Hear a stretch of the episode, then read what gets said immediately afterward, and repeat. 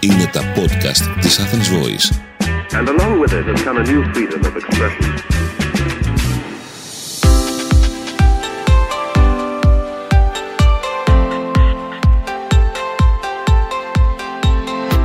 Γεια σας, είμαι η Αστερία Σταματάκη και ακούτε το 21ο επεισόδιο του podcast Health Bites. Ένα podcast το οποίο πραγματεύεται θέματα υγείας, διατροφής και ευζήν.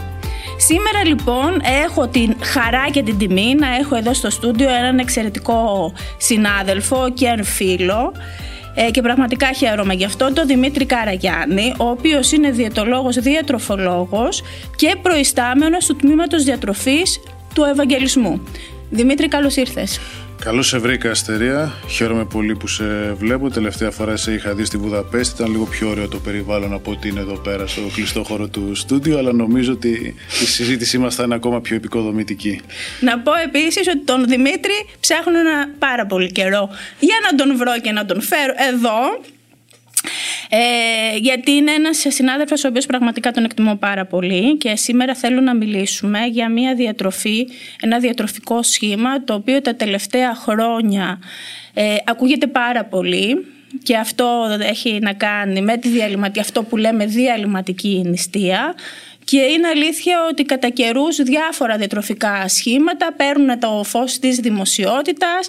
Ε, βέβαια ε, το μεγαλύτερο ποσοστό για το οποίο γίνονται γνωστά είναι, έχει να κάνει με την απώλεια βάρος. Δηλαδή βρήκαμε το διατροφικό σχήμα που θα χάσετε σίγουρα κιλά και θα τα διατηρήσετε κτλ. Ε, έτσι έγινε γνωστό και μιλάμε λοιπόν για τη διαλυματική νηστεία, αλλά να δούμε τι ακριβώς είναι αυτό. Τι είναι η διαλυματική νηστεία, Δημητρή.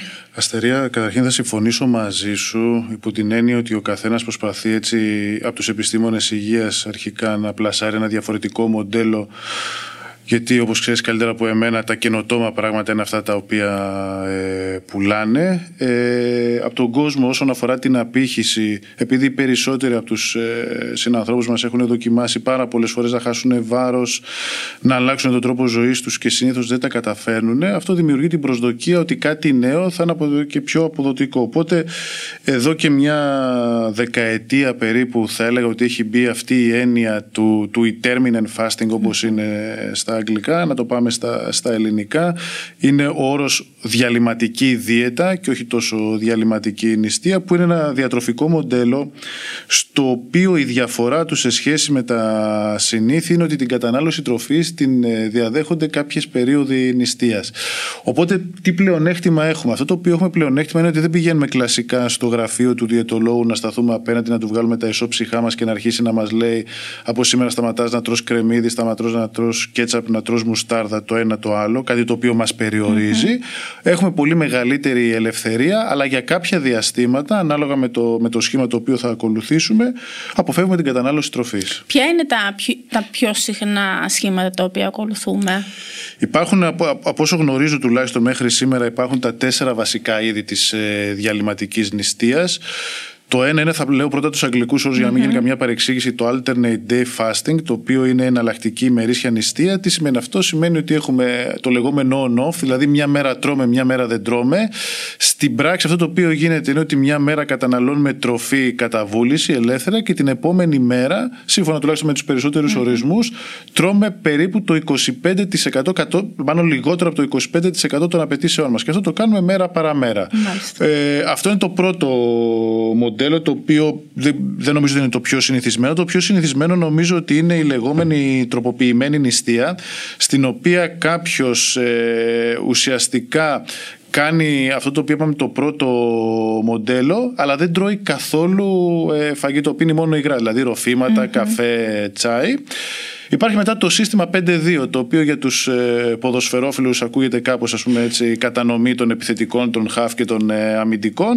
Ε, στην πράξη είναι ότι για πέντε μέρες ε, τρώμε σχετικά ελεύθερα και στις υπόλοιπες δύο μέρες περιορίζουμε τις θερμίδες περίπου 500 ανά ημέρα. Και μετά υπάρχουν οι δύο βασικές κατηγοριοποιήσεις που είναι η χρονικά περιορισμένη νηστεία, δηλαδή υπάρχει μέθοδος 16-8 ή 14-10. Δεν χρειάζεται κάποιος να είναι για να την εφαρμόσει. Πρακτικά στη μέθοδο 16-8 μπορείς να φας μόνο 8 ώρες μέσα στη μέρα και ακολουθείς νηστεία τις υπόλοιπες 16 ώρες.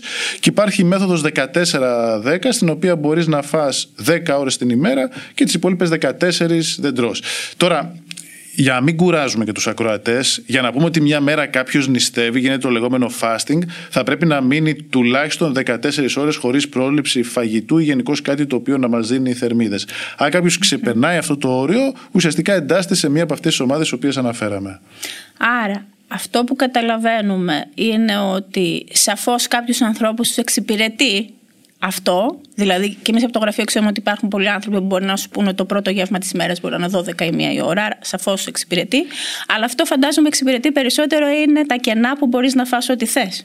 Βέβαια, να πω την αλήθεια, δεν ξέρω κατά πόσον εξυπηρετεί τους υπόλοιπους στο γραφείο, γιατί έχει, έχει περάσει όλη η βραδιά νηστεία και το πρωί νηστεία. Νομίζω ότι τα νεύρα μας συνήθως δεν είναι σε καλή κατάσταση, αλλά είναι κάτι το οποίο το χειριζόμαστε με τον καιρό και το μαθαίνουμε την εμπειρία μας. Οι μελέτες λοιπόν τι δείχνουν; Δείχνουν ότι αυτά τα διατροφικά σχήματα έχουν αποτέλεσμα στην απώλεια βάρους. Το, το πρώτο ερώτημα είναι αυτό και το δεύτερο ερώτημα είναι αν αυτή η απώλεια βάρους υπερτερεί στην κλασική μέθοδο που απλά μειώνουμε την ενέργεια της τροφής; Νομίζω ότι είναι η βασική ερώτηση και η κύρια ερώτηση η οποία αφορά τους, ε, και, τους ανθρώπους και σε ευχαριστώ πολύ που μου την κάνεις. Ε, είναι αλήθεια ότι στην αρχή υπήρχαν κάποιες ενδείξεις κυρίως από πειραματικά μοντέλα ζώων ότι αυτές οι προσεγγίσεις θα μας βοηθούσαν όσον αφορά την διαχείριση του, του σωματικού βάρους. Μέχρι που το 2022 νομίζω δημοσιεύτηκε μια πολύ μεγάλη μελέτη σε ένα από τα καλά περιοδικά της ιατρικής, το New England Journal of Medicine. 136 Κινέζοι συμμετείχανε. Αυτό το οποίο μας έδειξε η μελέτη για να μην ε, μακρηγορώ, ε, χωρίστηκαν σε δύο ομάδες οι συμμετέχοντες, αυτοί οι οποίοι κάναν νηστεία διαλυματική και οι υπόλοιποι οι οποίοι τρώγαν απλά μια δίαιτα χαμηλών θερμίδων. Τα αποτελέσματα ήταν παρόμοια ε, οπότε αυτό το οποίο ξέρουμε είναι ότι η διαλυματική δίαιτα έχει ακριβώς την ίδια αποτελεσματικότητα σε σχέση με τις υπόλοιπες ε, διατροφικές ε, προσεγγίσεις. Ε, οπότε όσον αφορά τα, τα αποτελέσματα, είτε αυτά έχουν να κάνουν σχέση με μείωση του βάρους, είτε με μείωση του λίπους, είτε με διατήρηση της ε, μυϊκής μάζας, φαίνεται τα αποτελέσματα να είναι παρόμοια. Υπήρχαν κάποιες αρχικές ενδείξεις ότι πιθανότατα μπορεί να έχει λίγο καλύτερη αποτελεσματικότητα και οι ερευνητές είχαν μπει στη διαδικασία του να ψάχνουμε μηχανισμούς. Νομίζω όμως, Αστερία, επειδή είσαι πολύ πιο ειδική σε αυτό το κομμάτι, αυτό το οποίο ξέρουμε, όσον αφορά τη σχέση των διαιτώμενων με την απώλεια του σωματικού βάρους, ο βασικός παράγοντας ο οποίος καθορίζει την αποτελεσματικότητα είναι αυτό το οποίο ονομάζουμε συμμόρφωση. Και μου αρέσει πολύ γιατί είπες πιο πριν ότι θα πρέπει να προσαρμόζουμε τις οδηγίες τι οποίες δίνουμε στο καθημερινό πρόγραμμα ενός εργαζομένου, ενός κανονικού ανθρώπου. Αν κατορθώσουμε αυτό το οποίο θα φτιάξουμε ε, ο, ο απέναντί μας, ο πελάτης, ο ασθενής, ο συνάνθρωπός μας να έχει καλή συμμόρφωση, νομίζω ότι είναι το κλειδί για την επιτυχία.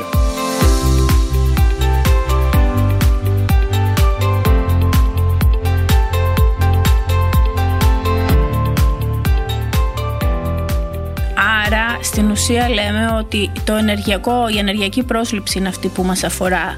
Γιατί το λέω αυτό, δεν υπάρχουν, εκεί είπες βέβαια ότι έχουν μελετηθεί διάφοροι μηχανισμοί. Δεν υπάρχει κάποιος μηχανισμός άλλος που να ενεργοποιεί κάποιο συγκεκριμένο μονοπάτι, δεν γνωρίζω τι, που να βοηθάει εκείνος που κάνουν αυτές τις νηστείες. Γιατί υπάρχουν κάποιες μελέτες που δείχνουν ότι η νηστεία σαν νηστεία, όχι σε αυτά τα πρωτόκολλα βέβαια, ότι έχει κάποια ευεργετικά ωφέλη στον ανθρώπινο οργανισμό. Ναι. Η αλήθεια είναι ότι η νηστεία μαζί με προσευχή σύμφωνα με το Ευαγγέλιο έχει πάρα πολύ καλά αποτελέσματα. Αλλά όσον αφορά την, ε, την νηστεία αυτή καθεαυτή, αυτό το οποίο γίνεται, για να μην μπούμε τώρα σε πολύπλοκους mm-hmm. μεταβολικούς μηχανισμούς και θυμώσουν και οι ακροατές μας αλλά και οι υπόλοιποι ιδιαιτολόγοι τους θυμίσουμε τη βιοχημία στην οποία κανείς από εμάς δεν ήταν ε, καλός. Αυτό το οποίο γίνεται είναι ότι όταν αρχίζουμε και νηστεύουμε, μάλλον μετά από 6 8 ώρες, τι οποίες δεν έχουμε παρέχει τροφή στον οργανισμό, ε, μειώνονται τα επίπεδα γλυκός στο αιμα το οποίο είναι το κύριο καύσιμο, το οποίο χρησιμοποιούμε, και αρχίζει και αυξάνεται μια άλλη κατηγορία ουσιών, τα οποία ονομάζεται κετονικά σώματα, τα οποία προκαλούν κάποιες αλλαγές, οι οποίες έχουν να κάνουν σχέση με τις ορμόνες, με την ινσουλίνη, με τη γλυκαγόνη. Όλο αυτό δημιουργεί θεωρητικό σε ένα πιο ευεργετικό περιβάλλον για το άτομο, ώστε να μπορέσει να χάσει λίπος, ώστε να μπορέσει να χάσει περισσότερο βάρος. Όλα αυτά όμως είναι στην, στη θεωρία. Ε, υπήρχε μια πολύ μεγάλη ε, και ακόμα προσπαθούν να γίνουν μελέτες οι οποίες να συσχετίζουν την διαλύπουσα ή διαλυματική ε, νηστεία ή δίαιτα με το λεγόμενο φαινόμενο της αυτοφαγίας. Τι είναι η αυτοφαγία. Η αυτοφαγία είναι ένας μηχανισμός μέσω του οποίου το κύτταρο προσπαθεί και διώχνει ε, καταστρεπτικές ουσίες ή μη επιθυμητές ουσίες όπως κάποια οργανίδια, όπως μυτοχόνδρια, σαν να λέμε ότι κάνει μια διαδικασία κάθαρσης. Και αυτός ο οποίος έτσι μπήκε πολύ βαθιά στα μονοπάτια της ε, αυτοφαγίας, πήρε και το Νόμπελ το 2016, πιστέψαμε ότι εφόσον ε, η διαδικασία της νηστείας, επειδή στερούμε από το κύτταρο τα θρεπτικά συστατικά, ενεργοποιεί τη διαδικασία της αυτοφαγίας, ότι αυτό θα μας λύσει τα προβλήματα, ότι θα γίνουμε πιο υγιείς. Δεν φαίνεται να ισχύει κάτι τέτοιο. Υπάρχουν δηλαδή υποθετικοί μηχανισμοί. Ε, όλο αυτό θα μπορούσε να βοηθήσει θεωρητικώς και στη μείωση της γύρανσης και στην καλή υγεία. Δεν φαίνεται να ισχύει κάτι τέτοιο, τουλάχιστον από μελέτες οι οποίες έχουν γίνει σε ανθρώπους. Και στο σημείο αυτό, παρόλο που είμαι διαιτολόγος, δεν είμαι ούτε βιοχημικός ούτε κάποιος άλλος επιστήμονας υγείας, να θυμίσω το φαινόμενο της αυτοφαγίας μπορεί να έχει και καλές επιδράσεις, μπορεί να έχει και κακές επιδράσεις. Όπως γίνεται σε όλα τα κύτταρα στο σώμα μας και σε όλες τις ε, τις διεργασίες, υπάρχουν επιδράσεις θετικές και επιδράσεις αρνητικές. Δεν σημαίνει ότι αν ενεργοποιήσεις μια διαδικασία, γιατί παλιότερα θέλουμε να φτιάξουμε και φάρμακα τα οποία να ενεργοποιούν την, ε, την αυτοφαγία, ότι οπωσδήποτε θα κάνεις καλό στο ανθρώπινο σώμα. Γνωρίζουμε το ανθρώπινο σώμα ότι είναι πάρα πολύ πολύπλοκο. Ναι. Τέλεια. Οπότε να κάνω εγώ μια σύνοψη. Στην ουσία αυτό που μας λες είναι ότι οι διατροφές αυτές λειτουργούν γιατί μειώνουμε την ενέργεια, μειώνουμε τις ερμίδες και τα λοιπά και δεν υπάρχει τουλάχιστον από αυτά που ξέρουμε κάποιος άλλος μηχανισμός που να εμπλέκεται. Παρόλα αυτά ε, οι διαιτολόγοι δεν πρέπει να είμαστε δογματικοί. Το λέω αυτό μετά από πάρα πολλά χρόνια στο επάγγελμα. Δηλαδή, πολλές φορές μπορεί να λέμε, ας πούμε, ότι πρέπει να κάνουμε πολλά και συχνά και μικρά γεύματα κτλ. Και, και κάποιοι ε, διαιτώμενοι μπορεί να αντιδρούν κτλ. Εγώ, τέλος πάντων, μετά από τόσα χρόνια, θα μου πεις και ποια είναι η δική σου θέση σε αυτό. Θεωρώ ότι ένας άνθρωπος, αν πρέπει να χάσει κιλά, με μια σωστή διατροφή βέβαια, δηλαδή να έχουμε αυτό το διατροφικό το, το παράθυρο, το χρονικό παράθυρο στη διατροφή, αλλά να τρώμε και σωστά, όχι ότι επειδή θα πρέπει 8 ώρες ή 10 ώρες να τρώω, να τρώω ό,τι να είναι. Οπότε θεωρώ ότι θα ήταν καλό αν ένας άνθρωπος μπορεί να συμμορφωθεί, αυτό που είπες πριν, ότι μπορεί να συμμορφωθεί σε αυτό με καλές επιλογές, δεν θα πρέπει να είμαστε αρνητικοί. Ποια είναι η άποψή σου εσένα σε αυτό; Και θα ήθελα να μου πεις αν υπάρχουν και αρνητικά σε αυτό το κομμάτι στη διαλυματική νηστεία. Ε, η δική μου άποψη συμβαδίζει με τη δική σου. Ε, παρόλο που πολλές φορές αυτές τις απόψεις μπορεί να μην τις βρούμε γραμμένες στα, στα, στα papers, σε όλα αυτά τα οποία θέλουμε να διαβάζουμε στα βιβλία. Είναι όμως απόσταγμα της εμπειρίας και θα συμφωνήσω απόλυτα μαζί σου. Η δική μου η άποψη είναι πως αν κάποιον κατορθώσουμε και βρούμε όσον αφορά το κομμάτι της διαχείρισης του βάρους, τι είναι αυτό το οποίο τον βολεύει, νομίζω ότι είμαστε υποχρεωμένοι να τον ακούσουμε, γιατί κάπου εκεί πέρα επισέρχεται και ο παράγοντας ο οποίος αναφέραμε πιο πριν, ο οποίος είναι η συμμόρφωση. Τι να το κάνω να δώσω την καλύτερη δίαιτα με 6-7 γεύματα, την καλύτερη δίαιτα κατά τη δική μου άποψη, έτσι; Τη μεσογειακού τύπου δίαιτας με πάρα πολλά φρούτα, πάρα πολλά λαχανικά, σε κάποιον ο οποίος σου λέει ότι από το πρωί εγώ μέχρι το βράδυ δουλεύω και δεν με βολεύει να κάνω κάτι από όλα αυτά. Οπότε θα συμφωνήσω απόλυτα μαζί σου και στο κομμάτι κομμάτι της διαχείρισης του σωματικού βάρους συμφωνώ απόλυτα ότι δεν πρέπει να είμαστε δογματικοί. Ένα πράγμα όμως το οποίο θέλω να τονίσω είναι ότι πολλές φορές ε, στοχεύουμε λάθος μόνο στις διατροφικές συνήθειες, ενώ νομίζω ότι ξέρεις πολύ καλύτερα ότι παίζουν ρόλο και άλλοι Ο ύπνος, ο οποίος ναι. είναι πάρα πολύ σημαντικός παράγοντας. Το στρες, ο οποίος είναι πάρα πολύ σημαντικός παράγοντας. Η ύπαρξη άλλων σειρωτήτων. Έχει δηλαδή κάποιος, ξέρω εγώ, ζαχαρόδι διαβήτη, έχει μια καρδιοπάθεια, έχει χρόνια προφατική πνευμονοπάθεια. Ε, και ένα πολύ σημαντικό πράγμα στην διαλυματική νηστεία το οποίο το ξεχνάμε δυστυχώς οι περισσότεροι είναι ότι ναι, μεν αφήνουμε ελεύθερη την κατανάλωση τροφίμων, αλλά είναι πάρα πολύ λογικό όταν σε κάποιον αφήνεις ελεύθερο την κατανάλωση τροφίμων και δεν του δίνεις κάποιον οδηγό να πηγαίνει σε ανθυγιεινές επιλογές, γιατί ξέρεις καλύτερα από εμένα, Αστερία, ότι μετά υπάρχουν και λεγόμενες καθαρτήριες σκέψεις. Δηλαδή, σου λέει κάποιος ότι αν εγώ δύο μέρες δεν φάω τίποτα, το σώμα μου θα καθαρίσει, θα αποτοξινωθεί. Οπότε τις υπόλοιπες πέντε μέρες μπορώ να φάω πίτσα, να φάω σουβλάκι, να φάω μπέργκερ, να φάω οτιδήποτε. Και αυτή είναι μια λάθος νοοτροπία την οποία δεν θέλουμε να την έχουν οι άνθρωποι με τους οποίους αναστρεφόμαστε. Οπότε δίνουμε τη συμβουλή ότι αν κάποιος απο, αποφασίσει τέλος πάντων να ακολουθήσει ενός τέτοιου τύπου διατροφή, ότι καλό θα ήταν έτσι αλλιώς να πάρει μια, μια ε, πώς να το πω, ε, άποψη, μια. κόλλησα. Να εκπαιδευτεί τέλος πάντων από έναν ειδικό πώς θα πρέπει να τρώει, ακόμα και εκείνες τις μέρες που έχει το περιθώριο. Και να πω και κάτι επειδή έτσι τόσα χρόνια εμπειρία στο απόσταγμα ε, η αστερία γελάει απέναντι. Ε, δυστυχώς πρέπει να μάθουμε να τρώμε λίγο. Mm-hmm. Όσε και εναλλακτικές να προσπαθούμε να βρούμε να φάμε πολύ μετά να μην τρώμε, το λίγο φαγητό τις περισσότερες φορές είναι ευεργετικό. Ξέρεις, Αστερία, ότι υπάρχουν πάρα πολλές μελέτες οι οποίες προσπαθούν να συσχετίσουν τις διατροφικές συνήθειε ή την νηστεία με τη μακροημέρευση, Ναι. με, τη, με τη γύρανση, με το ότι θα ζησουμε πάρα πολλά χρόνια. Στις μύγες έχουν καταφέρει, το έχουν δει. Ορίστε. Στις μύγες, λέω για παράδειγμα, Στις σε, μύγες- σε πειραματόζωα στις και μύγες- τα ναι, ναι, λοιπά. Στις μύγες το έχουν βρει, αλλά νομίζω ότι οι μύγες έχουν σύντομο χρόνο, Χρόνο ζωής, ζωής, και ειδικά ούτως το ή άλλως. καλοκαίρι με τις μυγοσκοτώστες έχουν ακόμα μικρότερο. Ή σε πειραματικά μοντέλα όπως είναι Σε- ποντίκια, ναι. τα οποία Ή- ζουν πέντε χρόνια αν δεν τα συναντήσει κάποια γάτα. Είχαμε, κα- είχα καλέσει τον α, Παπαντώνη, τον καθηγητή του Παπαντώνη, και είχαμε μιλήσει γι' αυτό και μας είπε και αυτός εκεί που κατάληξαμε, αν, και δεν μπορούμε να δούμε μελέτες σε ανθρώπους κτλ. Σαφώς για πολλούς λόγους. Είναι αυτό, αυτό που λες δηλαδή τώρα, ότι πρέπει να τρώμε να μειώσουμε λίγο την ποσότητα της τροφής. Και ειδικά, εγώ αυτό το οποίο θα ήθελα να πω, επειδή τώρα τους ανθρώπους, ειδικά στις ανεπτυγμένες κοινωνίες, αρχίζουν και τους ενδιαφέρουν νοσήματα τα οποία δεν τα αντιμετωπίζαμε πριν κάποιες δεκαετίες, όπως είναι τα νοσήματα τα νευροεκφυλιστικά, δηλαδή η άνοια, το Πάρκινσον, το Αλσχάιμερ, τα οποία όλα έχουν να κάνουν σχέση με την αύξηση του προσδόκιμου επιβίωσης, επειδή ζούμε πολύ περισσότερο.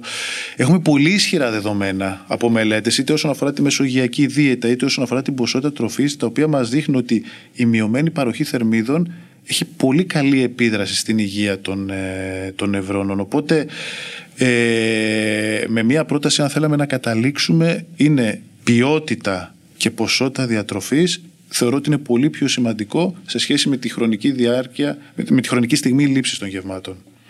Επίσης να σημειώσουμε και κάτι άλλο ότι όλα αυτά τα διατροφικά ε, σχήματα είναι και επικίνδυνο να ακολουθηθούν από ανθρώπους που έχουν κάποιες διατροφικές διαταραχές ή υπάρχει τέτοιο υπόβαθρο. Γιατί τους εντείνουμε, ε, εντείνουμε την κατάσταση. Σε αυτό είναι ένα κομμάτι στο οποίο νομίζω ότι είσαι πολύ πιο ειδική. Εγώ δεν έχω ιδιαίτερη άποψη. Ένα πράγμα το οποίο όμως βλέπω ότι λανθασμένα γίνεται, που είναι ένας, ένα άλλο κομμάτι της ειδικότητάς σου, έχει να κάνει σχέση με τα νοσήματα του εντέρου. Στα νοσήματα του εντέρου γνωρίζουμε πάρα πολύ καλά ότι η τροφή ε, πέρα τον άλλο το ρόλο της επειδή δρά και ως αντιγόνο πολλές φορές διεγείρει νοσολογικές αποκρίσεις οι οποίες έχουν να κάνουν σχέση με τη συμπτωματολογία. Είτε αυτό είναι το σύνδρομο ευερέθηση του εντέρου είτε είναι τα φλεγμονώδη νοσήματα του εντέρου είτε είναι η αλλαγή της κινητικότητας του εντέρου. Οπότε λανθασμένα πολλές φορές όταν δεν θα φάει κάποιος κάτι αρχίζει και πιστεύει ότι βρήκε τη λύση στο πρόβλημά του. Και έτσι ευδοκιμούν ειδικότητε όπως μπορεί να είναι οι νηστιολόγοι, οι άλλοι οι οποίοι δεν δίνουν καθόλου φαγητό και πιστεύουμε ότι θεραπεύσαμε τα, τα προβλήματά μας. Ποτέ όμως η μη παροχή τροφής δεν είναι λύση. Είναι αυτό το οποίο μου έλεγε πολλές φορές ο πατέρας μου όταν ήμουν μικρός για τον λεγόμενο γάιδαρο του Χότζα, που λέει ότι μόλις τον έμαθα να μην τρώει, τώρα μου πέθανε. Τέλεια. Ε, θα ήθελα να ρωτήσω κάτι τελευταίο. Ε, όσον αφορά την α, διαλυματική, νηστεία διαλυματική δίαιτα και το ρόλο της σε διάφορα νοσήματα. Γιατί υπάρχουν πάρα πολλές μελέτες που δείχνουν ας πούμε, για το, α, το διαβήτη ε, τύπου 2 ή ακόμα και για περιπτώσεις α, μ, ανθρώπων με νεοπλασίες ή ακόμα και περιπτώσεις με ανθρώπων που κάνουν χημειοθεραπεία, που έχουν εφαρμοστεί εκεί κάποια διατροφικά πρωτόκολλα. Βέβαια είναι λίγο διαφορετικά από αυτά που κάνει κάποιος για να ακολουθήσει μ, τέλος πάντων ένα πρόγραμμα απώλειας βάρους. Οπότε εκεί έχουμε κάποια δεδομένα. Θεωρητικό στο διαβήτη είναι οι περισσότερες μελέτες οι οποίες έχουν γίνει και μάλιστα δημοσιεύτηκε νομίζω πέρσι μια πολύ ωραία μεταανάλυση, η οποία μάζεψε όλες τις δοκιμές οι οποίες έχουν γίνει. Δεν δείχνει κάποια ιδιαίτερη διαφορά όσον αφορά την διαχείριση των διαβητικών ασθενών σε επίπεδο γλυκοζηλιωμένης αιμοσφαιρίνης, μέσα επίπεδα γλυκόζης στο πλάσμα. Οπότε αυτό το οποίο ονομάζουμε επιστημονικά τα κύρια καταληκτικά σημεία, δηλαδή το αν τελικά θα κάνουμε καλό ή όχι στον ασθενή, σε διαβητικούς ασθενείς δεν φαίνεται να ισχύει. Και μάλιστα ειδικά σε ασθενείς οι οποίοι έχουν διαβήτη είναι πάρα πολύ σημαντική, δεν μιλάω για τον γενικό πληθυσμό, η, η λήψη ενός κανονικού, ενός τακτικού διατροφικού πλάνου. Δηλαδή το πρωινό μπορεί σε έναν κανονικό άνθρωπο, μάλλον σε έναν υγιή άνθρωπο να μην είναι σημαντικό, σε ένα διαβητικό ασθενή είναι πάρα πολύ σημαντικό. Τώρα στον καρκίνο ε, υπήρχε μια πάρα πολύ μεγάλη κουβέντα ότι θεωρητικώ η μη λήψη τροφής θα στερούσε από τα καρκινικά κύτταρα τη βασική πηγή ενέργειας, οπότε αυτό θα σταματούσε την ανάπτυξη του όγκου. Είναι μια πάρα πολύ έξυπνη ιδέα, σταματάει και η ανάπτυξη των, ε, των υγιών κυτάρων, οπότε συνήθως ο ασθενής συναντάει μια ώρα νωρίτερα τον, ε, τον δημιουργό του. Για να μιλήσω όμως λίγο πιο σοβαρά, σε δύο κατηγορίες ογκολογικών ασθενών, σε ασθενείς οι οποίοι έχουν γλιοβλάστομα, δηλαδή έχουν καρκίνους του κεντρικού νευρικού συστήματος, φαίνεται ότι αυτή η διαδικασία, πιθανότητα μέσω της κετογενεση είναι πάρα πολύ χρήσιμη. Έτσι το κρατάμε αυτό. Και το δεύτερο, όσο και σας φαίνεται παράξενο, υπάρχουν πολλές μελέτες οι οποίες τρέχουν με ογκολογικούς ασθενείς οι οποίοι κάνουν χημειοθεραπεία και στους οποίους φαίνεται ότι η εφαρμογή αυτού του είδους των διαιτών μπορεί να έχει καλύτερα αποτελέσματα σε σχέση με τα συμβατικά διατροφικά πρωτόκολλα. Όσον αφορά την αποτελεσματικότητα. Όσον αφορά την αποτελεσματικότητα και όσον αφορά την ανοχή στη δίαιτα. Γιατί γνωρίζει αστερία από την συναστροφή με τους ογκολογικούς ασθενείς ότι υπάρχουν ορισμένες ώρες της μέρας, ειδικά αυτοί οι οποίοι κάνουν ε, χημειοθεραπεία, όχι τόσο ακτινοθεραπεία ή ανοσοθεραπεία, στους οποίους τα συμπτώματα όπως μπορεί να είναι η ναυτία, όπως να είναι ο έμετος, μπορεί να είναι πιο έντονα. Οπότε ο περιορισμός του χρονικού πλαισίου στον οποίο σε κάποιον δίνουμε τροφή, σε ογκολογικό ασθενή που χημειοθεραπεία, πιθανότητα μπορεί να είναι κάτι ευεργετικό. Ωραίο. Ελπιδοφόρο αυτό το αποτέλεσμα. Βέβαια, φαντάζομαι χρειάζονται περισσότερες μελέτες για να καταλήξουμε κάπου όσον αφορά αυτό.